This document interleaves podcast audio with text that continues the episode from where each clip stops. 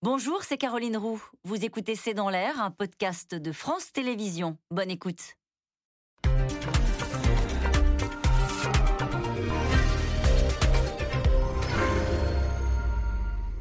Bonsoir et bienvenue dans C'est dans l'air. Ce dont nous allons parler ce soir concerne 3 milliards et demi de personnes et en fait tout le monde. 3 milliards et demi, c'est le nombre d'utilisateurs de Facebook à travers le monde. Et le réseau social Star est en pleine tempête en cette fin octobre. Il subit les révélations d'anciens salariés sur le thème Facebook préfère le profit à l'humain. Des dizaines, des centaines de documents sortent dans la presse, les Facebook Papers. Et c'est dans ce contexte que le fondateur euh, du réseau, Mark Zuckerberg, a annoncé jeudi soir le changement de nom du groupe Meta en référence à son nouveau grand projet de monde virtuel Metaverse dans lequel il va investir 10 milliards de dollars rien que cette année. Comment éviter les dérives dans ce monde virtuel alors que la régulation des réseaux sociaux est déjà très insuffisante? Question clé à l'aube d'une campagne électorale en France où ces réseaux auront certainement un rôle clé. Révélation, témoignage, Facebook dans la tourmente, c'est le titre de notre émission ce soir. J'attends vos questions, SMS, Internet, réseaux sociaux. Tiens, tiens, quatre invités pour répondre. Nicolas Bouzou, vous êtes économiste et directeur du cabinet de conseil Asterès. Dominique Cardon, professeur de sociologie à Sciences Po, directeur du Media Lab, le centre de recherche de Sciences Po spécialiste dans le numérique et auteur de cet ouvrage Culture numérique. Nicole Bacharan, politologue, spécialiste des États-Unis. Dernier ouvrage en date, Les grands jours qui ont changé l'Amérique, c'est chez Perrin. Et puis Véronique Rey-Soult, vous êtes présidente de Backbone Consulting et spécialiste des réseaux sociaux. Bonsoir à tous les quatre. Et merci d'être avec nous. Nicolas Bouzou, euh, sujet grand public et technique que les réseaux sociaux. Partons de la base. Facebook, plus de 9 milliards de dollars de bénéfices au troisième trimestre cette année. Quel est le modèle économique? Comment Facebook et tous les réseaux d'ailleurs gagnent-ils leur vie? Alors c'est pas la même chose pour tous les réseaux sociaux. Euh, en réalité, Facebook gagne sa vie grâce euh, à la publicité. Hein. Si vous êtes utilisateur de Facebook, ce qui est probable vu qu'ils sont en effet plus de 3 milliards dans le monde, 3 eh milliards 580 millions. Vous ne, vous ne payez pas. Euh, vous avez d'autres réseaux sociaux qui ont des modèles un peu hybrides. Si vous prenez TikTok, dont on parlera peut-être, donc là ce sont des vidéos extrêmement courtes, plus d'un milliard d'utilisateurs dans le monde. C'est une entreprise chinoise. En fait, euh, c'est un business model un peu dual, c'est-à-dire qu'il y a de la publicité, mais vous pouvez aussi euh, acheter euh, des produits via le réseau social qui va récupérer une commission de cette, de cette façon-là. Mais ce qui me frappe en tout cas avec Facebook, c'est que le business model est très simple la publicité, et il est extraordinairement performant. Enfin, vous avez rappelé le chiffre, au troisième trimestre de cette année, J'arrondis un peu vers le haut, vous me pardonnerez, hein, mais 30, milliards, voilà, 30 milliards de, dollars de chiffre d'affaires, 10 milliards de, dollars de, bénéfices. sur un trimestre, c'est quand même absolument colossal, alors même que c'est un trimestre je ne dirais pas qui a été difficile pour Facebook, mais qui était peut-être très légèrement euh, décevant, notamment parce que beaucoup de gens utilisent Facebook via Apple et que les iPhones rendent le ciblage publicitaire un peu plus euh, difficile. Donc vous voyez quand même que c'est un modèle extrêmement performant. Juste une dernière chose très rapidement sur euh, les réseaux sociaux, ce qu'il faut bien comprendre, c'est que euh, ce sont des, business models qui génèrent, qui, qui, qui s'auto-alimentent, qui génèrent un effet boule de neige parce qu'un réseau social, il est d'autant plus attractif qu'il y a de nombreuses personnes dessus. Un réseau social avec 100 000 personnes, c'est sympathique, mais vous n'êtes pas obligé d'y être. Un réseau social avec 3 milliards d'utilisateurs, si vous n'y êtes pas, vous vous rendez compte que c'est beaucoup plus euh, compliqué. D'accord? Donc il faut bien avoir en tête aussi le fait que ces réseaux sociaux, quand ils marchent, ben, il se développe extrêmement vite en raison de ce qu'on appelle cet effet boule de neige, ça s'appelle l'effet réseau. Alors restons, restons sur Facebook, Dominique Cardon. Euh, pas d'abonnement, euh, la publicité, ça veut dire qu'il faut que les personnes restent le plus longtemps possible. C'est une économie de l'attention et l'algorithme est programmé pour que nous restions le plus longtemps possible sur le fil. Voilà, alors c'est le grand principe de l'algorithme. Il faudrait juste dire que ce que révèlent les Facebook Files actuellement, c'est qu'en réalité, Facebook ment sur les chiffres de 3 milliards et demi. Hein, et c'est pour ça que l'autorité boursière est en train de regarder de près. C'est plus, c'est moins Mais les, réseaux sociaux, ils trichent toujours sur leur nombre d'utilisateurs. Vous savez, vous êtes, euh, c'est le degré d'activité, et puis parfois, vous n'êtes pas très très actif, ou vous revenez juste parce qu'on vous fête votre anniversaire, puis vous revenez sur Facebook, et Facebook dit que c'est un utilisateur actif, il vend un nombre d'utilisateurs au marché publicitaire en vendant de l'attention. Et donc, la, 3 milliards et demi, du coup, je précise, c'est ceux qui utilisent Facebook au moins une fois par mois. En tout cas, c'est le chiffre qui circule. Et alors, ce qui, ce qui apparaît, c'est que, bon, n'entrons pas dans, dans cette Non, mais c'est intéressant. Déjà, il y a de l'opacité là-dessus. Ah oui, il y a de l'opacité sur de nombreuses questions. C'en est une qui, a été révélée par les, les récentes affaires. Donc économie de l'attention. Il faut passer du temps. Et donc en réalité, euh, l'algorithme qui va filtrer les informations que je vais voir dans mon fil d'actualité, mais ça vaut pour Facebook comme pour Twitter comme pour d'autres, cherche à optimiser le temps que je vais passer dessus. Et il a plein de variables. Il va avoir des, centaines de variables sur chaque contenu qui se présente. Et il va mettre des poids sur ces variables afin d'optimiser une seule valeur, le temps que je passe dessus. Et c'est pour ça que ces débats sur les algorithmes sont complexes, c'est qu'ils engagent Facebook et sa responsabilité. Elle est évidente dans la manipulation de certains facteurs ou certaines variables de l'algorithme, mais elle engage aussi les utilisateurs dans ce qu'ils regardent et ce qu'ils font, puisqu'en réalité, nous sommes accrochés à l'algorithme de Facebook. Si je consulte plus régulièrement et plus longtemps des contenus dans lesquels il y a une polémique haineuse, parce que deux personnes sont en train de se disputer, j'ouvre les commentaires, je suis en train de regarder, je passe du temps, je donne à Facebook un signal sur mon comportement et ma conduite, qui est, qui est une trace, qui est enregistré par l'algorithme, qui ont conclu que si je veux garder les utilisateurs plus longtemps, il faut que j'encourage l'invective et la dispute. Et on fabrique comme ça euh, un monde de capture de l'attention, dans lequel parfois euh, on regarde une sorte d'écologie de la qualité de l'information, qui, est, quand même un sujet euh, très important, on va en reparler pour les présidentielles, euh, fait qu'on ne favorise pas les, meilleurs critères dans la sélection de l'algorithme qui nous est proposé. Il y a une co-responsabilité, dites-vous, en quelque sorte. Alors il y a une co-responsabilité des utilisateurs de Facebook, et je voudrais dire aussi, peut-être on peut le dire tout de suite, des, des, des médias et des journalistes, parce qu'en réalité, nous avons tous, il y a une série de débats euh, dans lesquels les rédacteurs en chef de certaines émissions de plateau construisent le thème de leur actualité en regardant les trending topics de Twitter. Trending topics, c'est les thèmes. Alors c'est les, thèmes, qui sont remontés, qui sont remontés par les traces des utilisateurs qui ont donné à l'algorithme le sentiment qu'il y avait quelque chose qui était plus visible, qui je vais inviter sur les plateaux, les endroits où il y a de la polémique, et je vais d'une certaine manière prendre en otage le débat public parce que des, des groupes de personnes qui en réalité ne sont pas si nombreuses que ça, sur Twitter, sont en train de faire montrer des thèmes et qu'il y a des rédactions dans des médias importants qui sont des algorithmes d'une certaine manière. Et leur algorithme à eux, bah, c'est de chercher la controverse, la polémique et le sujet qui fâche.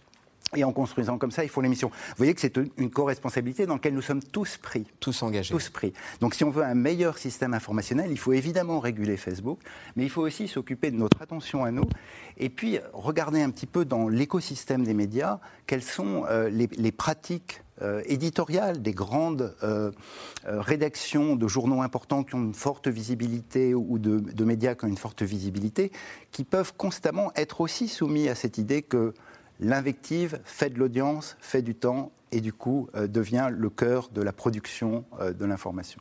Et Nicole Bachar, en vous qui suivez très près tout ce qui se passe aux États-Unis, la controverse, elle est très très puissante en ce moment contre Facebook sur le thème il choisit, euh, le réseau social choisit le profit plutôt que l'humain. Alors je crois que ça fait longtemps quand même que, hein, ce réseau social choisit le, profit au lieu de l'humain, même si le point de départ, on s'en souvient, c'était à Harvard, un groupe de copains en quelque sorte qui voulaient euh, se connecter d'ailleurs pour trouver les plus jolies filles et les, et les meilleures Au départ, c'est sympathique et détendu. Pour les samedis soirs. Et c'est vrai que je, me souviens quand ils sont installés en Californie, je, je vivais là-bas, ils se sont installés à Palo Alto, ils avaient euh, réaménagé aménager des, des, locaux dans un quartier hyper sympa, mais qui était un quartier, un vieux quartier académique de Palo Alto avec des professeurs qui sont là depuis des décennies, qui n'étaient pas du tout impressionnés par les gamins de Facebook. Donc Facebook avait invité tout le quartier parce qu'il y avait des problèmes de place de parking. Vous voyez, on en était là pour à manger des sushis, etc. La boboïtude cool. Voilà, la boboïtude totale avec les terrains de basket, les, les, les, les lieux de repos, de convivialité, etc. C'est une entreprise très dure c'est une énorme bureaucratie. C'est même quelque chose d'ailleurs qui, qui commence à peser dans, dans, leur fonctionnement. Et le moteur de Facebook, certes, connecter les gens, les connecter pour gagner de l'argent. Voilà, c'est vraiment aussi simple que ça. Et alors, on parlait de boboïtude. Là, ce qui se passe aux États-Unis et ce qui est révélé dans la presse et devant le Congrès, c'est que euh, euh, on ne maîtrise plus l'algorithme. Au fond, euh, au, au, sein de Facebook, on ne maîtrise plus cet algorithme. Absolument. Ils sont obligés de, ils sont obligés de le reconnaître. Alors, c'est vrai que c'est une entreprise qui, malgré la, toutes les controverses dont on parle ensemble ouais. aujourd'hui, est financièrement, économiquement florissante. Ah. Ils ne sont pas du tout au bord de couler. Mais ils ont perdu leur image cool euh, et, et, sympathique et ils doivent reconnaître à travers différentes révélations et ça n'est pas terminé hein, ces fameux leaks ces fameux papers dont vous parliez ça va continuer à alimenter la presse ouais. pendant pendant pas mal de temps ils euh, ils, euh, ils sont obligés de reconnaître que un ils, euh, ils, vivent effectivement sur la controverse, les propos ou les échanges qui vraiment suscitent la colère, en quelque sorte. Et, et en plus de ça, ils n'arrivent pas à modérer. Euh, certes, ils font des gros efforts aux États-Unis là-dessus. Ils le font également en Europe. Mais on a vu que, par exemple, en Inde, il y avait eu des débordements physiques, alors, pour le coup. Il ne s'agissait pas seulement de choses derrière les écrans, parce que Facebook ne peut pas mettre autant de moyens, autant de gens, parce qu'à un moment, ce sont des personnes qui doivent intervenir pour contrôler, modérer les propos les plus dangereux d'une certaine façon. 0,5% des bénéfices consacrés à la régulation, ça ne suffit pas. Voilà. On, on, on, détaillera cela. Euh, Véronique Reissoult, euh, dans ce contexte, Mark Zuckerberg nous annonce jeudi soir que le nom du groupe, alors pas du réseau, mais du groupe va changer et il nous présente ce projet métaverse qu'on va détailler. Il y a une petite diversion, là, une logique de oulala, là là, j'ai un problème, je, je, je, je, braque les regards vers autre chose C'est pas très spécifique à, à un groupe euh, numérique ou aux réseaux sociaux. Quand vous avez une crise et quand c'est compliqué, quand votre réputation est largement entachée et que, on va dire, comme euh, un certain président disait, tout vole en escadrille oui. au-dessus de votre tête, bah, globalement, vous changez de C'était Chirac, le président voilà. en question. Euh, c'est bon, une technique assez classique, souvent efficace, euh, mais ça ne change rien au fond au fond du sujet. Et dans le cas de Facebook, regardez, vous n'avez pas beaucoup cité depuis tout à l'heure le nouveau nom. Facebook, Qui est donc Facebook, Meta. Voilà. Et puis Meta, en soi, on peut en parler. Dans chacune des langues, ça a un sens particulier. Je ouais. ne sais pas si c'est un nom si rassurant que ça, si positif. Euh, en tout cas, si l'idée c'était de rassurer un peu, Meta, je ne sais pas, ça rassure tant que ça. Dominique Cardon? Ben, c'est une grosse ficelle quand même, hein, cette diversion. C'est une énorme ficelle, hein, et qui est dans l'imaginaire du numérique depuis tout le temps, puisque c'est l'idée en réalité de créer un monde virtuel. Hein, dans lequel depuis, soit en réalité virtuelle, soit en réalité augmentée, mais en fait, en gros, euh, on sort de 18 mois de confinement, mais on veut nous mettre un masque pour rester chez soi derrière un masque, dans lequel on se promène dans le monde entier, on va travailler, on va se divertir, on va acheter, on va acheter, parce qu'il y a évidemment des partenariats avec euh, toute une série de, marques qui sont proposées. Mais on, voit bien cette idée qui n'est pas complètement juste, à mon avis, de faire de Facebook une sorte d'État de grande puissance, est en train, en fait, de fabriquer le monde. C'est-à-dire qu'ils font, ils des murs, des, des, scènes, des tables, etc. Ils veulent emmener tout le monde, ils veulent nous mettre sur une sorte d'arche de Noé, nous transporter dans un monde virtuel qui est un monde Facebook. C'est-à-dire que c'est un monde fabriqué par Facebook et nous dire que c'est le futur de la technologie.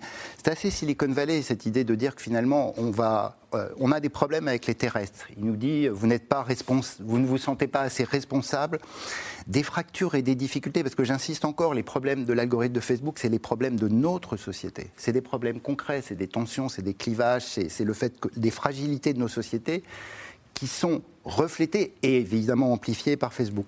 Bah, Mark Zuckerberg nous dit bon, ces terrestres m'ennuient, voilà, il me, il, me, il, me, il me, crée des problèmes, on va aller voir il me convoque devant virtuel. le Congrès, on va déménager, déménager dans le métaverse.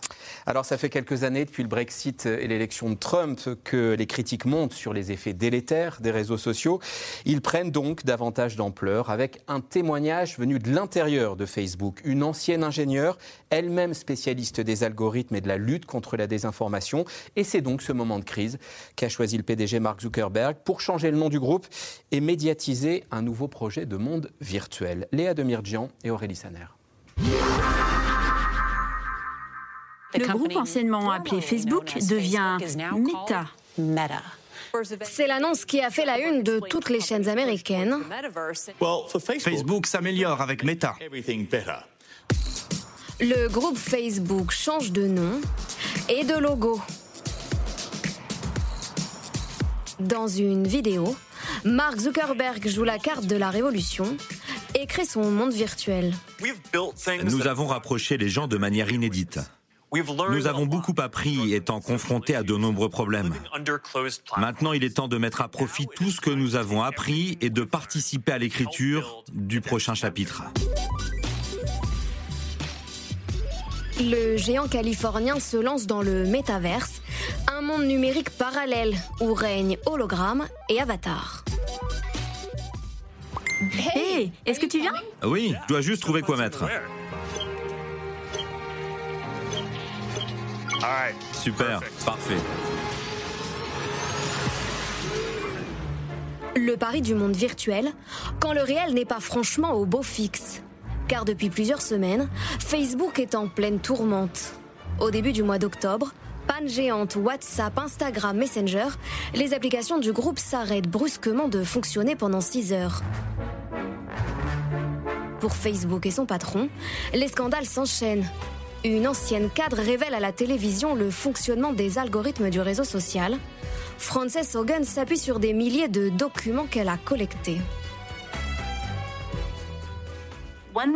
Nous vivons dans un monde où les informations sont pleines de contenus qui suscitent la haine, la colère, la division. Cela diminue le civisme et notre confiance mutuelle. Cela diminue notre capacité à vouloir prendre soin des autres. La version de Facebook qui existe aujourd'hui déchire nos sociétés et provoque des violences à travers le monde. Vous dites que la désinformation, les contenus hostiles sont attrayants pour les gens Très attrayants. Et cela les fait rester sur l'application Oui. Facebook a compris que s'il modifie son algorithme pour qu'il soit plus juste, les gens passeront moins de temps en ligne, ils cliqueront sur moins de publicité et donc Facebook gagnera moins d'argent. Des révélations qui inquiètent même les autorités américaines. Deux jours plus tard, Frances Hogan est auditionnée par le Congrès. Elle raconte les enquêtes internes menées par les dirigeants du groupe auprès de jeunes utilisateurs d'Instagram, propriété du groupe Facebook. Les recherches en interne de Facebook sur Instagram, par exemple, contiennent des citations d'enfants qui disent ⁇ Je me sens mal quand j'utilise Instagram, mais je sens bien que je ne peux pas m'arrêter. Je sais que plus je reste sur Instagram, plus je me sens mal, mais je ne peux pas ne pas y aller. Ils en veulent toujours plus. Et si l'algorithme de Facebook avait échappé à son créateur, était devenu incontrôlable En pleine crise, Mark Zuckerberg est sommé de réagir. L'argument selon lequel nous mettons délibérément en avant du contenu qui rend les gens en colère pour des profits est complètement illogique. Je ne connais aucune entreprise technologique qui ait pour objectif de développer des produits rendant les gens en colère ou déprimés. Dans la tourmente, le titre perd 15% de sa valeur en bourse. Alors ce changement de nom, manœuvre de distraction ou bien véritable réorientation technologique, le patron de Facebook France se défend de tout calcul. L'actualité hmm. est l'actualité. Mais le projet, évidemment, euh, était préparé depuis longtemps. Mark Zuckerberg lui-même, cet été, avait commencé à esquisser, à parler publiquement de ce métaverse. Avec son univers parallèle et ses avatars, Mark Zuckerberg compte recruter dans le monde réel 10 000 personnes en Europe. Une façon, peut-être aussi, de corriger son image. Nicole Bacharan, est-ce qu'on mesure ce que risque exactement Mark Zuckerberg avec ce nouveau scandale des Facebook Papers? Question téléspectateur. Euh, non, c'est quand même difficile à dire parce que euh, de là à prouver que vraiment sciemment euh, le Facebook et Mark Zuckerberg ont, construit des, systèmes d'algorithmes pour alimenter la, la, haine dans le monde, ça me paraît extrêmement difficile. Un peu plus dangereux pourraient être des documents qui montrent qu'ils en sont conscients, qu'ils ont été prévenus et que là, ils n'ont pas forcément réagi ou réagi d'une C'est un peu ce qu'on retient, c'est-à-dire que c'était sûr en interne et ça n'est pas sorti. Voilà, exactement. Et là, ce qui est très dommageable pour eux en ce moment, c'est les comparaisons avec l'industrie du tabac, euh, qui avait d'ailleurs changé de nom. Philippe Maurice, au moment de la crise, a, changé de nom. Et les, comment dire, les managers de l'industrie du tabac clamant partout que, un, non, il n'y a pas de danger à fumer du tabac ou deux, On n'est pas sûr. Voilà, on n'a pas, on n'a pas de. C'est la même logique. on n'a pas de preuves. C'est la même logique. C'est absolument la même logique. sur le tabac, à l'époque, je ne sais pas si vous vous souvenez, mais il y avait même propagande qui disait que c'était bon pour la santé. C'était très bon pour les femmes, ça permettait de s'épanouir, de grandir. Enfin bon, c'était formidable. Mais là, c'est un peu pareil. Alors évidemment sur un autre sujet, mais on vous explique que ce métaverse, il va être formidable. On va vivre des choses incroyables. On n'aura plus de limites. Enfin voilà, non seulement on change de nom, mais on raconte que ce qu'on va faire va va être euh, parfaitement positif, sachant qu'il y a quand même un, petit point qui est, euh, euh Laurent Soli a, raison, c'était annoncé euh, oui, on se depuis doute longtemps. C'est pas, c'est pas, c'est ah pas récent. Le, changement de nom hein. est, une réalité, mais ça faisait longtemps. Et puis après, je sais pas si on, le développera sans doute après, mais il y a plein d'éléments qui montrent que oui, c'est très inquiétant et c'est très angoissant, un peu comme la cigarette en son temps, mais on, on va le faire. Je voudrais qu'on s'arrête sur, sur, sur, ces Facebook Papers ou Facebook Fights. Nicolas Bouzou, vous en retenez quoi, vous, de ces... Est-ce que vous avez appris beaucoup de choses, au fond? Non, non, j'ai n'ai pas appris euh, grand-chose. Ce que j'en retiens, c'est que, mais je ne suis pas très étonné, la, régulation euh, a un coup de retard dans cette affaire et que, en fait, l'enjeu du métaverse, qui à mon avis adviendra, c'est que le régulateur tire les leçons de ce qu'il a raté avec les réseaux sociaux, je dirais classiques, et qu'il arrive à anticiper un nombre, euh, un certain nombre de choses. Je vais vous donner un exemple euh, qui euh, est très concret, qui est celui de la lutte contre la haine en ligne. il est clair que l'algorithme de Facebook a beaucoup de mal à lutter contre la haine en ligne, pour une raison d'ailleurs qui peut se comprendre, c'est que parfois la haine en ligne est très difficile à analyser par un algorithme. Je vais vous donner un exemple très concret. Si on dit par exemple sur les réseaux sociaux, on s'adresse à quelqu'un, on lui dit, bah, il vaudrait mieux pour toi que je ne rencontre pas ta fille. C'est évidemment quelque chose qui est extrêmement menaçant, mais un algorithme ne va peut-être pas l'analyser comme étant quelque chose de menaçant. Si vous le prenez mot à mot, à la limite, ça pourrait presque passer pour quelque chose de bienveillant. Donc que faut-il pour pouvoir euh, vérifier ce type de contenu? Ben, c'est très simple, il faut des gens. Hmm. Il faut énormément de gens. Il faut des milliers, des dizaines de milliers de personnes qui sont capables de contrôler les contenus qui font l'objet euh, d'un signalement. Facebook euh, a des milliers de personnes, mais enfin, on voit bien que c'est pas suffisant et on est un certain nombre à pratiquer le débat public et à savoir qu'on est victime de contenus extrêmement euh, menaçants, voire carrément des menaces de mort, qui restent des jours ou des semaines sur les réseaux sociaux. Donc là, vous voyez, alors ça, c'est un sujet aujourd'hui qui est euh, pris à bras le corps par l'Union européenne. Il y a des directives aujourd'hui qui sont en discussion, mais on voit bien qu'on a un coup de retard. Le métaverse, vous pouvez avoir le même type de problème, mais je dirais dans un univers virtuel, c'est presque pire. Ça ne veut pas dire qu'il faut, à mon avis, jeter le métaverse, mais ça veut dire qu'en termes de régulation, là, pour le coup, les États doivent être sur le coup. Sur la régulation, Dominique Cardon, encore dans les pays de langue anglaise ou française, il y a des moyens humains, mais pour préparer cette émission, j'ai écouté une précédente interview que vous avez donnée. Birmanie, trois personnes pour assurer la régulation? mais, ça, on le savait hein, aussi. Hein, donc je suis d'accord pour dire qu'on n'apprend pas énormément de choses et que la comparaison avec le tabac est un peu exagérée dans, ces affaires, mais c'est qu'en réalité, ils n'ont pas les moyens, ils n'ont pas pris voilà, toute la responsabilité. D'une certaine manière, les réseaux sociaux ont pris une emprise sur les nouveaux circuits de l'information que, que, possédaient les médias traditionnels, mais ils ont ils n'ont pas pris la responsabilité qu'avaient les, les, rédactions. Et donc cette responsabilité d'un monde qui va mal, encore une fois, c'est, la, la, la, haine, pas Facebook qui la produit, c'est, les utilisateurs qui la produisent, hein, et qui sont encouragés par toute une série d'entreprises pour, la, pour, pour l'encourager et pour la mettre en place. Ils ont entre 15 et 30 000, on n'arrive jamais à savoir les chiffres modérateurs. Encore des euh, chiffres qui ne sont pas clairs? bah, euh, Oui, c'est une des difficultés. Ils ont fait d'énormes progrès depuis 2015-2016. Ils recrutent, ils recrutent, ils recrutent. Mais c'est insuffisant. Et puis, l'air de rien, vous savez, les, affaires de, droit des médias, c'est la 17e chambre du tribunal de Paris. Et quand ils traitent une affaire, bah, ils passent des journées dessus pour un seul énoncé euh, dans lequel il y aurait de la diffamation, de l'injure, de la haine. Là, vous en avez des millions tous les jours. Donc, euh, euh, la solution ne peut être qu'un mélange d'algorithmes et de modération, de modération humaine qui soit, qui soit associée à ça, avec une vraie connaissance des langues. La langue arabe, par exemple, on sait que le nombre de modérateurs en langue arabe est très, très insuffisant, pour toutes les plateformes, parce qu'on parle de Facebook, mais pour toutes les plateformes. Véronique Reissoult. Ah, en fait, bon, euh, oui, bien sûr, euh, la, régulation, elle est très compliquée. On n'aura pas forcément le temps là, mais il y a aussi l'intelligence collective qui n'est pas utilisée, qui est sans doute la clé, parce que ce qui est très compliqué, c'était juste pour revenir sur, sur vos propos, ce qui est très compliqué dans la régulation, c'est que le sujet, par exemple, de la haine et des propos, qui décide de quoi Et donc c'est pour ça que le collectif serait sans doute plus intéressant de laisser les internautes entre décider. Alors pardon, dites-en un peu plus sur cette intelligence C'est juste que par exemple, vous prenez, je vais prendre un exemple, Reddit par exemple, qui est un réseau social qui est peu développé en France mais qui existe beaucoup aux États-Unis, avait lancé un jeu concours. Euh, il voulait faire une œuvre d'art avec plein de petits pixels, d'accord? Chacun devait poser un pixel. Bien évidemment, puisque les réseaux sociaux c'est notre monde en 3D, vous avez eu des horreurs qui sont tout de suite sorties. Je, vous passe les oui, images. Oui, on, a, on a compris. Euh, si on régule, on aurait dû dire ah ben, on arrête tout de suite cette expérience qui est malheureuse. Ils ont laissé ouvert et les internautes eux-mêmes ont corrigé et ont recouvert ces immondices de très jolies choses et c'est devenu quelque chose de bien. Donc c'est pour vous dire que l'intelligence collective c'est parfois plus c'est plus fort que l'intelligence artificielle. Mais je voulais juste vous dire euh, quelque chose qui vous concerne directement parce que c'est votre cœur de métier sur la régulation.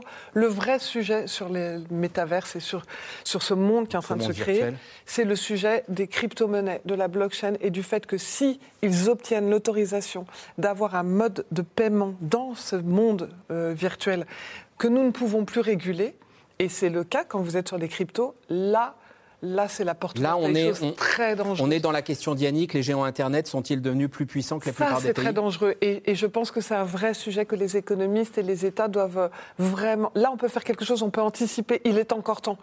Après, on ne pourra plus rien faire. Nicolas Bouzou, puis Dominique. Oui, non, non, sur la question que vous venez de poser, qui est celle d'un téléspectateur, je pense, d'une téléspectatrice.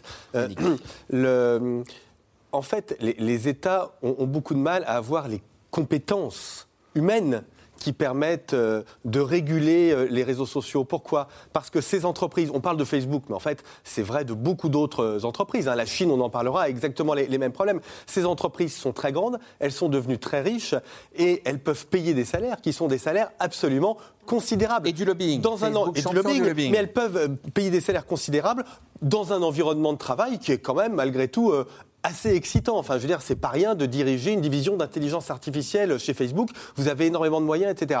Les États en face ont beaucoup de mal à très bien payer les gens. Ils ont beaucoup de mal à attirer les, meilleurs euh, talents pour réguler. Donc, on a malheureusement ce différentiel de, de compétences qui rend assez difficile la mise au point d'une régulation. Parce que la question de la régulation des réseaux sociaux, la, difficulté, elle n'est pas morale. Hein. On, sait, quand même se mettre d'accord hein, sur ce qui doit être autorisé ou pas sur les réseaux sociaux. La difficulté, c'est une difficulté de compétence, une difficulté intellectuelle, une difficulté concrète. Comment on fait Comment on fait pour interdire Comment on fait pour réguler un algorithme Donc c'est vraiment un problème de capacité à, attirer les personnes qui vont permettre de réguler. Une façon de réguler aux États-Unis, euh, Nicole Bacharan, il y a eu la loi antitrust à une époque, alors ça a mis du temps à s'appliquer, mais c'est aussi une des questions posées par Facebook, une question de position dominante. On peut très bien imaginer que l'État décide de démanteler, de découper en, petits morceaux. En tout cas, c'est quelque chose qui est discuté et c'est quelque chose qui est, qui est redouté euh, par, par Facebook, que cette position qui n'est pas un monopole, mais presque, notamment euh, si Facebook continue à acheter des applis et, différents Rappelons que Facebook, c'est aussi Instagram et WhatsApp, entre autres choses. Et ils peuvent tout à fait, ils, en ont le projet d'ailleurs d'acheter d'autres réseaux. L'idée qu'ils pourraient être découpés, si j'ose dire, en, tranches pour euh, euh, obéir ou être convenable, disons, selon les lois antitrust, est, est, un, est un de leurs problèmes.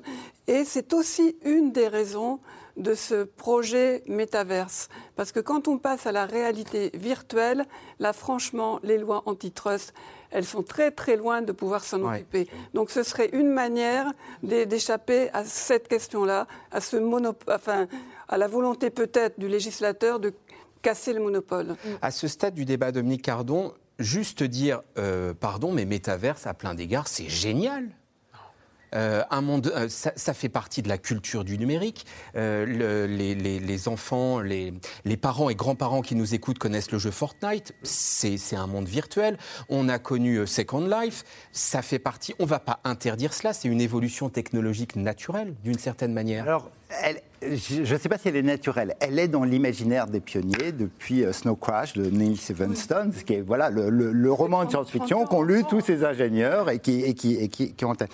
Du coup, ça vient régulièrement dans l'histoire du numérique. Et régulièrement, j'allais pas dire que c'est des échecs, il y a un endroit spécialisé qui est celui des univers de, de, de jeux virtuel, d'imaginaire virtuel, dans lequel ça, s'est réussi extraordinairement bien pour toute une série. Et c'est un énorme marché pour le jeu. Mais tous ceux qui ont essayé de dire euh, non, on ne va pas simplement y, mettre du divertissement, de la féerie, du fantastique, on va aussi travailler, acheter, etc. Ça va être en 3D, etc. Ça a toujours échoué. Voilà. Dans l'histoire du numérique, Second Life, je ne sais pas si vous vous rappelez que Nicolas Sarkozy, pendant la campagne électorale, avait été construire une île sur Second Life parce qu'il pensait que c'était là qu'on allait faire de la politique. Bon. Euh, euh, il n'était pas le seul au passage. Il n'était pas seul. Google avait lancé euh, des, Google Glass et tout le monde était absolument effrayé, etc. Même les salariés de Google ne voulaient pas porter les Google Glass dans l'entreprise. Revenons à la. Et, donc, cette idée de nous transporter dans l'univers virtuel complètement, je ne suis pas sûr. Vous voyez, les réseaux sociaux, ça a réussi parce que c'est une technologie qui est venu équiper quelque chose où il y avait une, attente sociale préalable, c'est la sociabilité, la conversation. En fait, c'est que de la conversation. et, ça nous, et ça nous a apporté ça aussi, parce qu'on peint le tableau en noir, mais il y a eu aussi. Et c'est euh, absolument essentiel. Et aujourd'hui, on ne reviendra pas en arrière sur cette. et on était bien content de les avoir pendant le confinement. émancipation technologique que nous offrent les réseaux sociaux pour, pour converser, discuter et mettre en réseau la société. Il y avait quelque chose de préalable. Là, l'attente à l'égard d'un transport dans des mondes virtuels au-delà de l'univers du jeu et du divertissement, mais pour euh, l'univers du travail, je ne suis pas sûr qu'il soit complètement. Deux questions rapides et réponses rapides, s'il vous plaît, sur la, sur la régulation. L'idée d'une Cour suprême euh, chez Facebook, c'est-à-dire qu'on consulterait des hauts magistrats, des, intellectuels, etc. Est-ce que ça peut marcher? Et par exemple, euh, détail technique très concret, obligé à lire un article avant de le partager. Ça, ça semble assez simple à mettre en œuvre. Euh, ça peut marcher, ça peut être mis en œuvre ou pas? Ah, moi, moi, je crois beaucoup. Euh, je crois beaucoup à plusieurs solutions. je, reviens. La Cour suprême, c'est l'invention qu'a mis en place Facebook, qui est assez hypocrite, mais en même temps qui est une bonne solution de régulation, c'est qu'en réalité Facebook fait ce qu'il veut. Hein, de la section 230 de, de, la loi de 96 aux États-Unis dit qu'il n'y a pas de responsabilité. Les, plateformes sont des hébergeurs, elles ne sont pas éditeurs. Et ça a été très bénéfique à l'économie numérique. Je pense qu'il faut maintenir cette idée-là. Mais évidemment, elle est très, elle est très hypocrite puisqu'elle permet à Facebook de faire ce qu'il ce qu'il veut. Et du coup, il a des normes privées, mais qu'il essaye d'une certaine manière d'harmoniser avec les grands principes internationaux des droits humains à travers une Cour suprême de juges auprès desquels il remettent ses propos. Une solution est évidemment le design et l'autorégulation. Et alors c'est vrai que moi je crois beaucoup à ces principes d'intelligence collective, c'est-à-dire qu'en partie les modérateurs de Facebook, comment ils travaillent, c'est parce que les utilisateurs de Facebook font des signalements. Ils font des signalements et ils travaillent avec ces statistiques de façon très proche. Mais plutôt que de censurer. Parce qu'en réalité, ce qui se passe aujourd'hui, c'est que sous la pression des États, sous la pression de l'opinion publique, sous la pression de toutes les élites américaines qui sont absolument furieuses et qui en fait en veulent à Facebook à cause de Donald Trump. Hein. Euh, Ça n'est pas de votre faute, Nicole Bachelard. ne vous pas non, non, mais je, disais, mais on est, on est, on est en train, en réalité, Facebook est en train d'avoir une modération des contenus qui est exorbitante par rapport au droit public, hein, sur, la, sur la désinformation, sur l'effacement de toute une série de comptes, etc. C'est problématique. Il y a des solutions par le design. Voilà, il y a des solutions par, le design des interfaces. Quand Twitter, quand Twitter met sa petite information, ça a des effets. Il y a 40% de gens qui ne partagent pas l'information. Et, par la transparence aussi, parce que quand on signale, on ne sait pas ce que ça devient, si on avait un retour et si c'était un peu... Transparence, intelligence collective, je note ces, ces, deux expressions. Alors ces questions autour des réseaux sociaux, elles sont d'autant plus importantes que nous entrons dans une année de campagne électorale. Prenons Twitter, tiens, pour changer, près de 7 millions et demi d'abonnés pour Emmanuel Macron, 2,6 millions pour Marine Le Pen, 275 000 pour le pas encore candidat Éric Zemmour. Comment faire campagne sur les réseaux? Élément de réponse avec Laszlo Gelabert et Erwan Elion. Retrouvez-moi désormais sur TikTok. Je prépare mon débat avec Zemmour. C'est le troisième. Ouais, c'est un éléphant derrière moi. Sur TikTok, Facebook, Twitter, à chacun son petit mot. Les candidats à la présidentielle raffolent de ces réseaux sociaux. Une manière pour eux de faire campagne à moindre frais. Comme avec cette mise en scène d'Anne Hidalgo qui se plaint d'un distributeur de billets de train. Une vidéo aux allures d'amateur, déjà vue plus d'un million et demi de fois. Les machines remplacent les humains, ça va pas quoi. Elle aime aller au contact, Anne Hidalgo, à l'ancienne. Bonjour. Ça va Bonjour. Sur ce marché parisien, la candidate du Parti socialiste enchaîne les sourires et les poignées de main devant les caméras. Un bain de foule qu'elle compte bien relayer sur son compte Twitter, très suivi selon elle. J'ai 1 500 000 followers, donc c'est pas nouveau pour moi les réseaux sociaux, d'accord? À quelques mètres d'elle, un photographe immortalise les meilleurs moments. Des photos soigneusement choisies et aussitôt publiées sur les réseaux sociaux. Un précieux outil de communication pour partager son quotidien. Bien sûr que j'utiliserai euh, les réseaux sociaux. Je suis euh, depuis très longtemps, je devais être une des premières politiques à être sur Twitter, mais aussi sur tous les autres réseaux sociaux. C'est normal, tous les moyens doivent nous permettre de dialoguer avec euh, les Françaises et les Français. Parler directement aux électeurs, c'est aussi tout l'intérêt de la France insoumise. Au meeting de Jean-Luc Mélenchon ce jour-là, un atelier où les militants apprennent à diffuser les idées de leurs candidats favoris sur Internet. Conseil que je vous donne, allez-y, euh, essayez, même si au début vous allez faire 500, 600 vues et que c'est décevant. Antoine Léaumont est l'architecte de la campagne numérique de Jean-Luc Mélenchon. Pour lui, une priorité, être le plus visible sur les réseaux sociaux, une manière de court-circuiter les médias traditionnels. Là où euh, dans certains médias on va avoir des formats très courts et toujours avec des thèmes qui ne vont pas être forcément les thèmes qui vont nous intéresser euh, davantage, ben, nous on utilise les réseaux sociaux d'abord pour faire passer nos thèmes, nos propositions et on va créer des formats qui vont correspondre à euh, voilà, ces thèmes. Et si je veux vous parler de la 6 République, ça ne peut pas se faire en deux minutes d'une matinale où par ailleurs il faut parler immigration, sécurité, islam parce que c'est des sujets du moment. À six mois du premier tour, des équipes peaufinent déjà en coulisses leur stratégie numérique. Même sans candidat officiellement déclaré, à La République en marche, ces militants tweetent vite, et beaucoup. Pour diffuser leurs idées au maximum d'internautes, ils utilisent des hashtags, des mots-clés très courts, qui font référence à l'actualité du moment on va utiliser les, hashtags, mais on va surtout réagir à l'actualité. Euh, parler d'un sujet qui n'intéresse personne ou qui ne fait pas euh, l'écho d'actualité, euh, forcément, ça va être très difficile. Donc, ce que l'on va pousser en termes de sujets, c'est vraiment des sujets d'actualité. Et c'est vrai qu'on va se retrouver avec des hashtags pour tenter finalement de créer une tendance. Depuis un an, cette agence scrute justement ces tendances. Elle a développé un logiciel nommé Lucie qui observe l'opinion des Français sur Twitter. Cet analyste s'est intéressé au hashtag Génération Zemmour, à première vue très partagé sur le réseau social. En réalité, une illusion. Le mot-clé est surtout relayé par Samuel Lafont, proche d'Éric Zemmour, suivi par près de 34 000 personnes. C'est-à-dire que Lucie nous montre que 0,08% des Français utilisent ce hashtag euh, Génération Zemmour euh, en un mois, ce qui est très peu. Par contre, grâce à l'influence euh, de Samuel Lafont, qui sert vraiment de plaque tournante à ce hashtag, ils arrivent à toucher euh, d'autres parties euh, de l'extrême droite, notamment les soutiens de Marine Le Pen, qui sont près de 90% à voir ce message, et aussi, au-delà de ça, les journalistes. On peut avoir l'impression d'un raz-de-marée, ou en tout cas d'un sujet qui fait le buzz et dont tout le monde parle, mais très souvent, c'est un biais de perception de la part soit des médias, soit des journalistes, soit des utilisateurs de Twitter, qui restent dans la fameuse bulle Twitter. Euh, et donc qui ont l'impression que tout le monde ne parle que de ça. En fait, non, c'est pas tout le monde, c'est juste les gens que eux suivent. D'après un baromètre qui classe les politiques selon leur poids sur les réseaux sociaux, le polémiste a gagné 58 places en quelques semaines, juste derrière Emmanuel Macron en tête du classement, grâce à ses 20 millions d'abonnés sur plusieurs plateformes.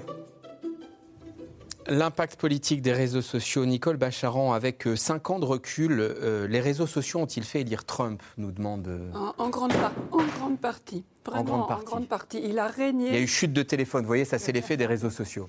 Il a régné par Twitter, véritablement. Il a commencé à, tweeter dès 2011. Et bon, il était déjà très connu à cause de son émission de télévision. Donc c'est parce qu'il était très connu que les gens allaient le suivre sur, sur Twitter.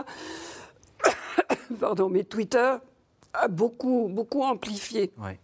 Ça lui a permis de donner. Je voulais faire prendre votre souffle, Dominique Cardon, sur cette question. Qu'est-ce qu'on dit aujourd'hui, cinq ans après euh, Les électeurs de Trump ne sont pas forcément des adeptes des réseaux sociaux. Est-ce qu'on peut dire que les réseaux sociaux l'ont fait élire? Moi, moi, je ne pense pas, moi. Et il y en a beaucoup d'enquêtes qui disent le contraire. Ils ont joué un rôle, hein. c'est absolument évident. C'est Fox Ouais. fait. Euh, Donc c'est un média traditionnel. C'est un média absolument traditionnel. Alors vous avez une nouvelle circulation de l'information qui s'est mise en place que votre reportage montrait magnifiquement. C'est que vous avez les caves de l'internet à très faible visibilité produisent toute une série de bruits politiques très organisés, très militants. vous avez des militants quand même, ils sont très très peu nombreux, mais ils bombardent, ils bombardent, ils bombardent. Et ils bombardent des choses qui sont reprises par des gens qui sont à un niveau un petit peu plus intermédiaire et puis qui tout d'un coup vont, vont faire entrer dans les médias centraux. Et c'est quand c'est les médias, les grands médias, qui reprennent des bruits qui viennent des périphéries, que tout d'un coup, on change l'agenda politique. Parce que ce qui est au cœur, c'est pas tellement de diffuser une information, c'est d'arriver à dire la question centrale que vous allez vous poser pour l'élection, c'est cette question, et celle-là, elle a été produite par cette... Là, euh, on sait, dans, le cas américain, on sait que la question de la scandalisation de, la boîte mail d'Hillary Clinton et toutes les affaires autour d'Hillary Clinton a fait plus de une sur le New York Times que le programme d'Hillary Clinton. En 2020, lors de l'élection euh, de Joe Biden. Donald Trump a bien essayé avec l'histoire du fils Biden qui aurait déposé son ordinateur chez un marchand qui aurait trouvé dedans des compromissions avec la Chine et de la pédocriminalité. Il a essayé de lancer la même affaire en réalité. Le New York Times a fait un article magnifique, il faudrait le donner en exemple vraiment. Il a dit nous allons parler une seule fois de cette information. C'est faux. Nous n'en reparlerons plus. Et nous passons à autre chose. Et nous passons à autre chose. Et du coup, ils n'ont pas été aspirés comme ils l'ont été précédemment, et comme nous le sommes aujourd'hui avec l'affaire avec Eric Zemmour, ils n'ont pas été aspirés dans, une sorte de, processus qui a fait émerger au centre du débat public des thématiques qui ont été en fait produites à la marge de l'espace, et là, les réseaux sociaux, de l'espace numérique, et là, les réseaux sociaux jouent un rôle. Euh, Nicolas Bouzou, il y a des électeurs plus adeptes des réseaux sociaux et donc des candidats qu'ils favorisent davantage oui, les réseaux sociaux sont favorables aux idées les plus radicales, voire les plus euh, extrémistes. On, le sait très bien, Gérald Bronner notamment, mais il y en a d'autres, a très bien montré ça, a montré que, au fond, plus une idée était radicale, plus elle était retweetée. Je vais vous donner un exemple encore très concret. Hier, l'INSEE a annoncé une croissance économique au troisième trimestre de 3%. C'est historiquement élevé. Si je tweete sur les réseaux sociaux, 3% de croissance, c'est historiquement élevé, mais il y a quelques dangers, etc. Ce sera très peu retweeté. Si je tweete 3% de croissance, l'INSEE ment. Ah. Bah alors là, je peux vous dire que ça va être très fortement retweeté. Ce sera faux, mais ce sera retweeté. C'est un petit peu l'inverse de la télévision, et même j'oserais dire, c'est un peu l'inverse de C'est dans l'air. Si à C'est dans l'air, je dis 3%, les chiffres sont faux, vous allez vous dire c'est bizarre et vous me réinviterez. Vous allez vérifier et vous me réinviterez pas. Donc vous voyez que les, réseaux sociaux sont quand même très favorables à un certain type d'idées. Je ne dis pas qu'il ne faut pas consulter les réseaux sociaux, mais je dis que pour des raisons euh, d'hygiène démocratique, quand on veut être un bon citoyen, on est sur les réseaux sociaux et on regarde aussi et on lit une presse qui est, qui est filtrée. On a absolument besoin de conserver cette, presse. Diversité des médias dont, parlait euh, Dominique Cardon tout à l'heure. Véronique Reissoult, vous dites qu'il y a trois temps au fond sur une campagne, euh, pour mmh. une campagne sur les réseaux sociaux. Oui, vous avez euh, le premier temps, c'est le temps de la curiosité. On, l'a passé, mais ça se mesure très bien sur les réseaux sociaux. Il suffit d'aller regarder euh, sur euh, Google Trend et vous savez déjà si les gens vont se renseigner, parce qu'effectivement, on va souvent s'enseigner sur les réseaux sociaux ou tout simplement dans les moteurs de recherche. Le deuxième temps, c'est celui dans lequel nous sommes, c'est celui de l'intérêt. On rejoint la fameuse histoire de M. Trump qui disait on ne vote pas pour quelqu'un qu'on ne connaît pas et auquel on ne s'intéresse pas la réciproque n'est pas vraie, mais c'est un premier temps. Donc curiosité, intérêt. Donc l'intérêt. Et puis après, vous avez euh, deux autres phases euh, l'adhésion et le vote qui vont ensemble. Et on est loin de ce sujet-là. Et, si euh, nos téléspectateurs veulent voir ce qu'est la notion d'intérêt et de bruit sur l'ensemble des réseaux sociaux, hein, pas que sur Twitter, qui n'est mmh. que anecdotique pour les, Français, mmh. je les invite à aller sur le site de Backbone Consulting parce qu'on a mis à disposition de chacun un outil qui vous permet de regarder c'est quoi la masse des messages De qui on parle le plus Quel est le candidat? Est-ce que ce que vous dites, vous, les journalistes, c'est euh, les sujets dont parlent les Français? Est-ce que c'est les sujets dont parlent les candidats? Bref, je les invite à les regarder. Euh, parce qu'en fait, c'est un sujet de massification. Et juste pour répondre sur ce que vous disiez sur, euh, eh bien oui, si vous disiez des choses horribles, ça serait plus repris. En fait, les principes de viralité, on les connaît très bien sur les réseaux sociaux. Et c'est ce qu'on appelle euh, le, commerce de l'ego, c'est-à-dire que ce que vous allez faire va devoir vous flatter, euh, soit parce que alors vous allez partager quelque chose qui est beau, en politique c'est rare, quelque chose qui est drôle. Ça peut arriver. Euh, ça peut arriver. monsieur, monsieur Mélenchon et son verre de, lait fraise, bah, c'était drôle, donc ça a été pas mal repartagé. Soit c'est intelligent, c'est-à-dire vous apportez une connaissance que les autres n'ont pas, donc c'est une façon de vous valoriser. Soit bah, c'est une polémique et ça vous permet d'exister par rapport aux autres. Et les militants, leur boulot, c'est quoi? C'est, on l'a vu tout à l'heure, faire du bruit, de l'écho. Donc il faut que ce soit le plus partagé, le plus liké, le plus commenté. Et donc leur boulot, c'est forcément d'utiliser ces leviers. Alors drôle, ça serait sympathique que ce soit toujours ça. Malheureusement, c'est souvent polémique et excessif. Et le but, il est de sortir, on parlait tout à l'heure des bulles. Là, quand les militants parlent entre eux, s'ils tapent tous ensemble ce que ce que sortir de ça bah, vous faites du bruit entre vous, c'est bien, vous faites beaucoup de bruit, mais il n'y a que vous qui l'entendez. Le sujet, c'est de sortir et de faire en sorte que vous gagniez petit à petit d'autres communautés, donc d'autres bulles. Et Nicole Bacharan, pour faire le lien entre, entre les, les, deux plateaux, celui sur la politique et la régulation, on a maintenant un certain nombre d'exemples où on sait que lors de campagnes électorales ou d'événements politiques importants, il y a eu des bombardements de fake news par euh, des groupes de pression étrangers, des armées de trolls euh, étrangères. Oui, absolument. C'est vrai que les réseaux sociaux, c'est pas seulement le lieu des campagnes électorales et des filtres d'électorat qui sont plus ou moins importants, mais sur les réseaux sociaux plus valorisés. C'est vraiment le lieu de toutes les, les ingérences étrangères. Ingérence russe dans l'élection de Donald Trump en 2016, à nouveau en 2020 d'ailleurs, et c'est passé tout près hein, d'une réélection de Donald Trump avec des méthodes beaucoup plus euh, sophistiquées. À l'heure actuelle, pour le référendum en Nouvelle-Calédonie euh, sur l'indépendance ou non du territoire, on sait que la Chine est à l'œuvre à travers les réseaux sociaux.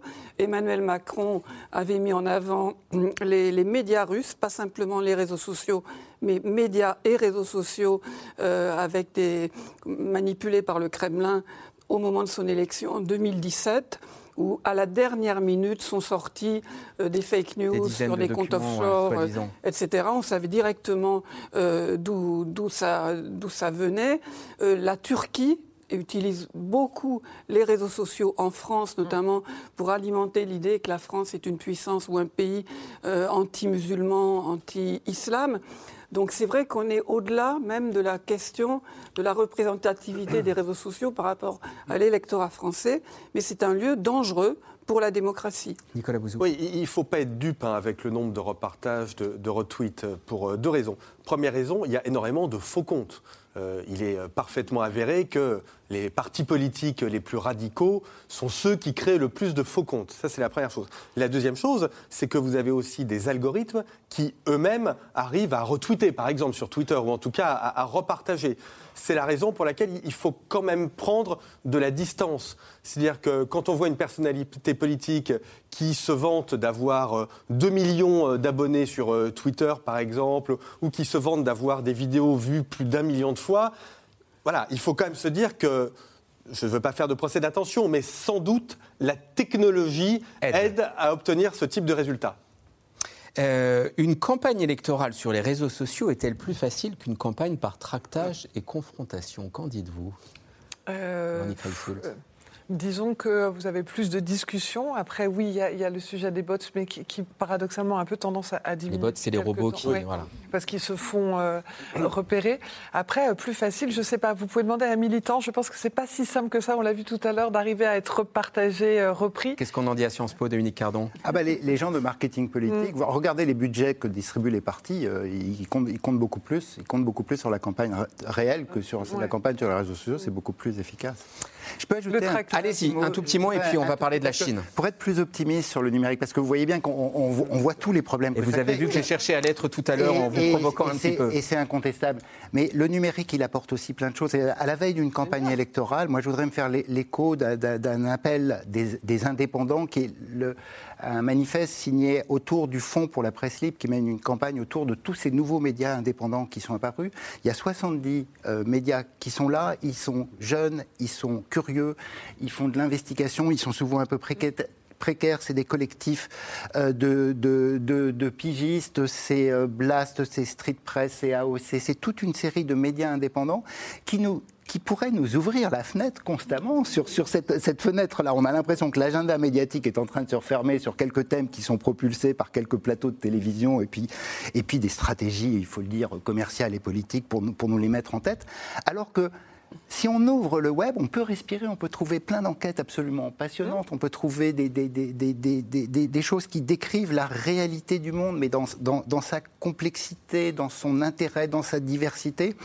On a les médias qui sont là, c'est, cette presse indépendante est là, et, voilà, moi je vous encourage à la soutenir à travers la, la, campagne qu'on mène au fond, parce que j'en suis membre, au fond pour la presse libre. Message noté, reste la question de la régulation des réseaux sociaux malgré tout, et c'est bien d'ouvrir la fenêtre. Il y a la méthode chinoise. Alors, elle est, vous l'imaginez, un tantinet radical. Explication Mathieu Lignot et Benoît Thébault. Tic-tac pour TikTok. Le temps sur le réseau social est maintenant compté pour les jeunes Chinois. 40 minutes par jour pour visionner ces petites vidéos. Après les jeux vidéo, nouvelle mesure du Parti communiste chinois pour préserver la santé des enfants. Une bonne nouvelle pour cette maman, elle est venue voir un psychologue pour son fils accro au portable. Il regardait son téléphone quand il mangeait, quand il traînait. Il était tout le temps sur son téléphone. On avait l'impression qu'il devenait une autre personne. Le gouvernement est dur à ce sujet et utilise cette nouvelle politique en dernier recours. Avec sa mise en œuvre et avec le système de reconnaissance faciale, on peut vraiment empêcher les mineurs de trop utiliser Internet. C'est une très bonne mesure. HIC, c'est aussi un moyen supplémentaire de contrôler l'usage d'Internet, dans un pays où la censure est partout. Le Parti communiste surveille. Impossible de trouver des informations sur des sujets ultra sensibles. Comme Taïwan, le Tibet, le massacre de Tiananmen ou la persécution des Ouïghours. Des milliers de mots-clés sont bloqués. Sur ce site de partage de vidéos, des employés surveillent les internautes chinois. Et voici leur chef, très fier de sa mission. Nous sommes des employés de nettoyage, sauf que nous ne nettoyons ni des routes ni des maisons, on nettoie le cyberespace. L'année dernière, la Chine aurait dépensé 5,5 milliards d'euros pour sa censure d'Internet. Le prix à payer pour protéger le Parti communiste chinois et éviter toute contestation. Notre exemple d'incident le plus marquant a été le moment où un gouvernement local voulait construire une usine d'incinération à côté d'une ville en Chine. Sans doute à cause d'une mauvaise communication des autorités, des citoyens ont commencé à manifester et ils se sont rassemblés. On a ciblé la manifestation, on a tracé un cercle GPS de 10 km à la ronde et tous ceux dans ce cercle ne pouvaient plus diffuser de vidéos. En fin de compte, on a empêché la situation de s'aggraver. Une censure assumée et qui va encore plus loin avec des algorithmes. Ils analysent les messages de près d'un milliard d'internautes chinois. L'intelligence artificielle permet d'anticiper les sujets qui, risquent de devenir sensibles. Elle permet de faire remonter les, les bruits de fond euh, vous voyez, euh, une, situation à la gilet jaune, comme on a pu la connaître euh, en France, aurait probablement été, grâce au système de surveillance chinois, anticipée. Et, en fait, Xi Jinping est en train de réaliser presque le, le rêve ou le, fantasme de Mao, qui était de contrôler intégralement à la fois la vie physique, mais aussi de plus en plus la vie virtuelle et, la vie intellectuelle de ses, de ses censure de ses propres réseaux et interdiction de certains sites étrangers. C'est la grande muraille numérique. Résultat, aucun GAFA en Chine. Baidu remplace Google, Weibo Twitter, WeChat, c'est la version chinoise de WhatsApp, et Youku remplace YouTube. Derrière ces sites, des multinationales comme Alibaba et Tencent. Elles collectent des milliards de données personnelles. Mais là encore, le Parti communiste veille au grain pour éviter qu'elles ne deviennent trop puissantes. Nous avons beaucoup travaillé sur la formulation de normes nationales et réglementations pour guider et inciter les entreprises et les plateformes à remplir leur devoir de protéger les données personnelles. Nous avons lancé une opération ciblée pour lutter contre la collecte et l'utilisation illégale d'informations personnelles aux moyens d'application. Mais malgré ce contrôle drastique, les Chinois arrivent parfois à déjouer la censure. Pour preuve, cette série Squid Game fait un carton planétaire y compris à Pékin. Elle est pourtant diffusée sur Netflix, un site interdit en Chine. Nicolas Bouzou, après tout le mal qu'on a dit des réseaux sociaux depuis le début de cette émission, c'est formidable la Chine, ils ont trouvé la solution. Non, ils n'ont pas du tout trouvé la solution. Euh, en, fait, euh, la Chine a une, a une, position très ambivalente par rapport aux, réseaux sociaux, mais par rapport à ce qu'on appelle les BATX, qui sont l'équivalent chinois des, des GAFAM. Des, GAFA. C'est-à-dire que d'un côté, pour eux, ce sont des outils. GAFAM, juste pour ceux qui. Alors, Google, Apple, Facebook, Amazon. Voilà. Euh, donc, euh, et vous avez à peu près les mêmes, c'est à peu près le même type d'entreprise euh, en, en, Chine. Ce sont pour la Chine des attributs de la puissance, parce que ce sont quand même les entreprises du XXIe siècle qui maîtrisent les technologies, notamment le numérique et l'intelligence artificielle. Et donc les Chinois voient bien l'intérêt, y compris l'intérêt géopolitique, d'avoir des entreprises comme Baidu, comme Alibaba, comme et, oui, ce sont vraiment elles qui maîtrisent les données, euh, l'intelligence artificielle, etc. Donc c'est très important d'avoir ces grosses entreprises. Et en même temps, bah, les Chinois voient bien les, les problèmes de, de, régulation. Alors eux sont très inquiets des problèmes, en effet, de, de droit de la concurrence. C'est-à-dire qu'à partir du moment où ces entreprises deviennent trop grosses, elles peuvent décourager l'entrée sur le marché de, de start-up. Et ça, c'est quelque chose qui peut être mauvais pour l'innovation. Or, les Chinois sont absolument obsédés par euh, l'innovation. Donc ça, c'est le, premier euh, souci. Donc ils sont en train de prendre des mesures drastiques en matière de droit de la, de la concurrence. Le deuxième sujet, c'était très bien dit dans, dans le reportage, c'est le sujet des données. C'est-à-dire que ces entreprises, évidemment, disposent de de, milliards de, données et, notamment euh, d'images. Et le gouvernement chinois considère qu'il est anormal que ces données soient l'apanage du secteur privé. Et donc, ils sont en train de mettre en place des outils qui permettent à l'État de se saisir de, ces données. Je ne sais pas si tout ce que fait la Chine de ce point de vue-là est parfaitement adroit, pérenne, parce qu'il faut bien voir aussi qu'il y a parfois des menaces euh, un peu voilées sur ces entreprises, sur leurs euh, dirigeants. On demande aux dirigeants, par exemple, de donner beaucoup d'argent à des bonnes œuvres proches du Parti communiste. Enfin bon, vous voyez que tout ça est quand même parfois un peu impressionniste et un peu compliqué. Mais en tout cas, ce qui me semble très intéressant, c'est cette tension entre, d'un côté, on a besoin de ces entreprises, il faut les encourager parce que c'est la puissance du XXIe siècle, et de l'autre, elles nous font peur et elles posent des problèmes, des problèmes politiques et aussi, et c'était très bien dit dans le reportage et ça inquiète beaucoup les Chinois, des problèmes sur l'éducation des, enfants. Au fond, est-ce qu'avoir des dizaines de millions de petits Chinois qui sont sur TikTok mm. plusieurs heures par jour, est-ce qu'en termes d'éducation, c'est une bonne chose? La réponse est non. Est-ce que l'interdiction à la chinoise est la bonne façon de faire? Je ne sais pas, mais en tout cas, le problème est posé. Est-ce que dans un pays euh, totalitaire comme la Chine, on a des bonnes solutions de régulation dans lesquelles on peut piocher, Nicole Bacharan. Ben, Ils ont éliminé la question de la, de la liberté qui est celle évidemment qui nous apporte le meilleur et le pire sur les, réseaux sociaux. Tous les problèmes que les réseaux sociaux posent sont liés au fait que c'est un espace de liberté. Il s'y exprime des choses formidables. On peut y réunir des gens pour faire des choses formidables. Il s'exprime des choses très dangereuses et très haineuses. En Chine, cette question-là est résolue. Il n'y a pas de liberté.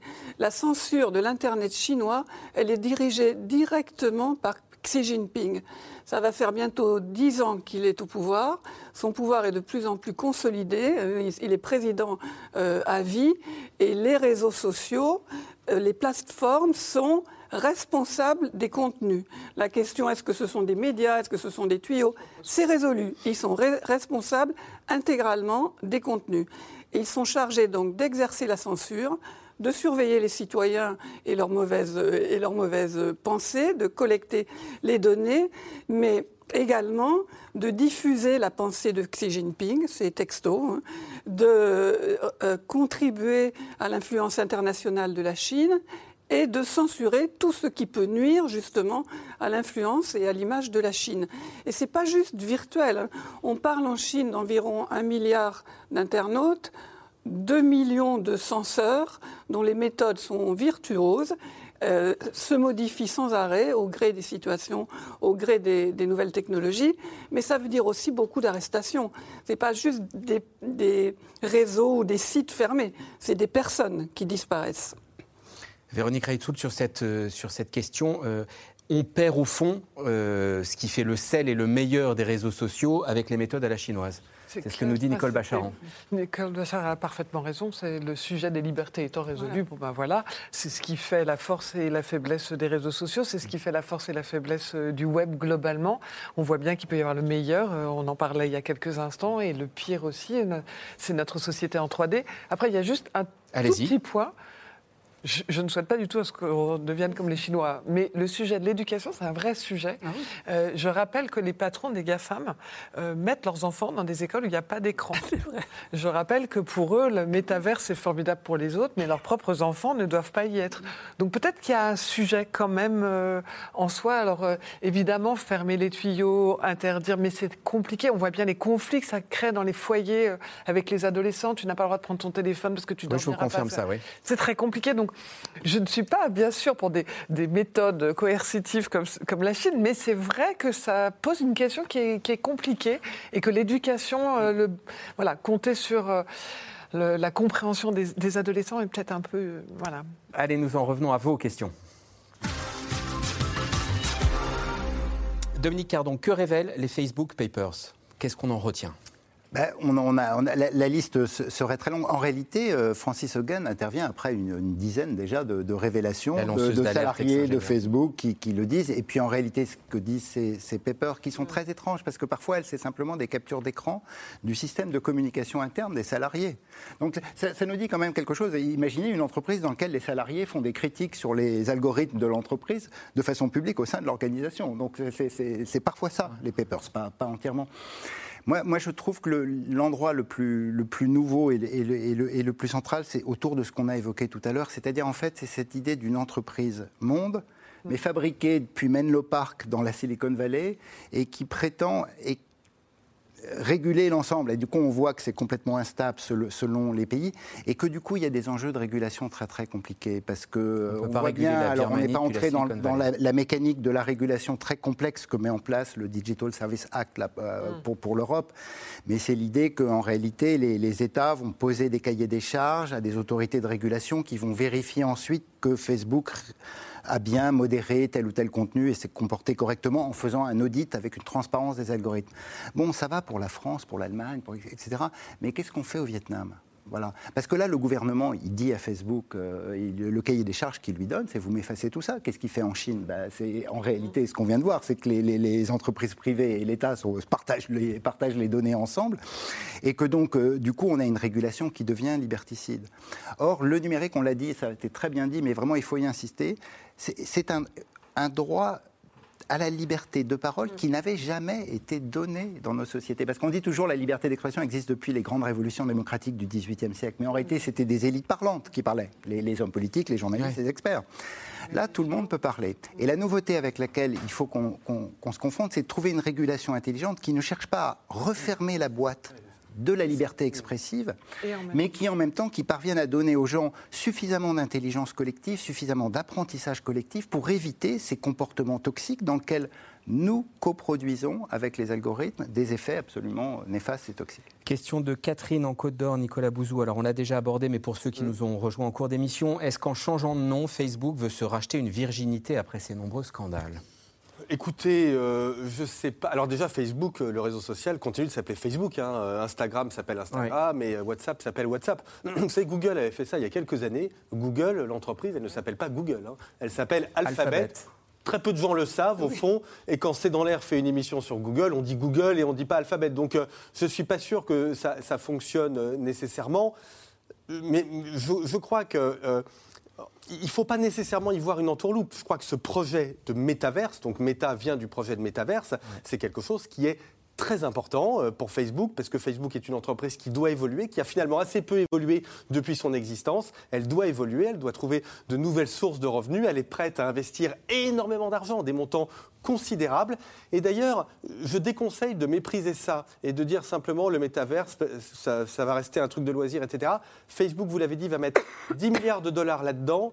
Euh, Facebook, en dépit de tous ses défauts, je vais vous dire en tant qu'économiste citoyen, Ils sont je préférerais quand même que ce soit une entreprise française ou européenne, en dépit de tous ses défauts. Voilà. Et je pense qu'on devrait quand même se poser sérieusement la question de savoir pourquoi nous, en Europe et en France, on n'a pas été capable de faire émerger ce type d'entreprise capable d'investir 10 milliards de, dollars sur un projet. Pour tout un, un, tas de raisons, parce que l'université publique ne fonctionne pas comme elle devrait avec le secteur privé, parce qu'on n'a pas assez de, de marché de capitaux, parce que les régulations au début des entreprises, pas après, mais quand elles débutent, sont, sont sans doute trop strict. Donc il y a beaucoup de sujets, mais en tout cas, je pense que c'est un magnifique sujet de réflexion. Véronique Reissoult, vous qui parliez d'éducation, question de romane, beaucoup d'ados passent plus de 6 heures par jour sur leur téléphone en scrollant à l'infini. Comment les en détourner?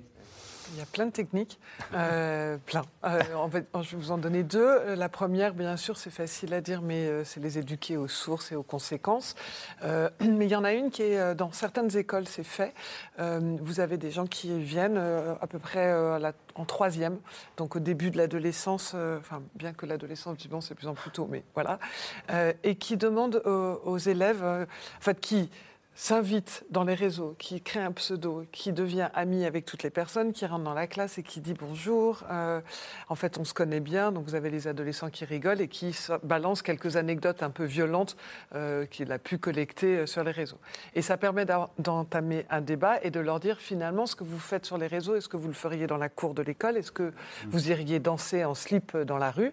Eh bien non, et je ne crois pas. Et donc du coup, ça permet d'avoir un débat. Mais ça, c'est un tout petit bout pour quelques ados c'est compliqué. Enfin voilà, c'est tous ensemble. De nouveau, on va revenir à l'intelligence collective, qui sera définitivement le thème euh, des réseaux sociaux. Et voilà, c'est tous ensemble qu'on peut arriver à faire bouger des choses, mais c'est très compliqué. Et, c'est sans doute tout petit, très jeune, et c'est comme ça que les patrons des GAFAM le prennent. Donc on devrait se demander s'ils le font comme ça, peut-être que c'est la bonne solution. L'Europe pourrait-elle censurer les réseaux sociaux étrangers et créer les siens, Dominique euh, ah censurer les réseaux sociaux étrangers. Ben, L'Europe, on voit bien qu'il y a des grandes difficultés. Et en même temps, quand on regarde le débat sur la régulation aujourd'hui, euh, c'est fascinant de voir à quel point le modèle européen est en train de devenir une référence aux États-Unis. Hein. Sur le RGPD, qui est le règlement général sur la propriété des données, les Américains sont en train de se dire finalement, peut-être que les Européens ont trouvé un, moyen de, domestiquer un peu le prélèvement absolument abusif, excessif et non consenti des données euh, des utilisateurs.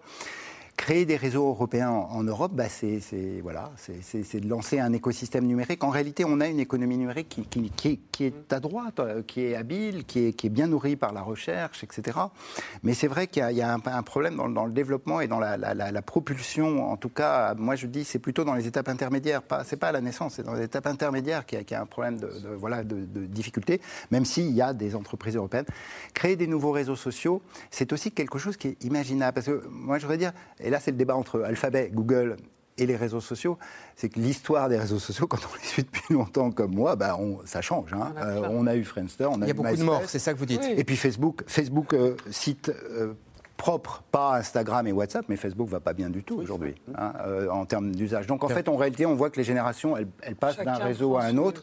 Attendez, après avoir parlé de milliards de profits, Facebook va pas bien du tout, c'est-à-dire eh perdre des utilisateurs? Euh, Facebook, le, site Facebook, si on y enlève Messenger, parce qu'en réalité Messenger, aspire, le réseau et en réalité, euh, vous savez très bien que les, jeunes aujourd'hui ont complètement déserté Facebook dans les grands pays occidentaux. Pour organiser des événements. voilà, ils y sont pour quelques. Y a-t-il des réseaux sociaux qui ne soient ni américains ni chinois? Nicole Bacharan euh, Je ne les connais pas, je vous l'avoue. Ah. ce, qui est déjà, ce qui est déjà une réponse, ceux, qui sont. Voilà. Non, mais vous voyez, non, mais c'est ce que je vous disais. Enfin, c'est une question absolument clé et qui travaille manifestement beaucoup nos téléspectateurs. Il y a beaucoup de questions sur ce thème.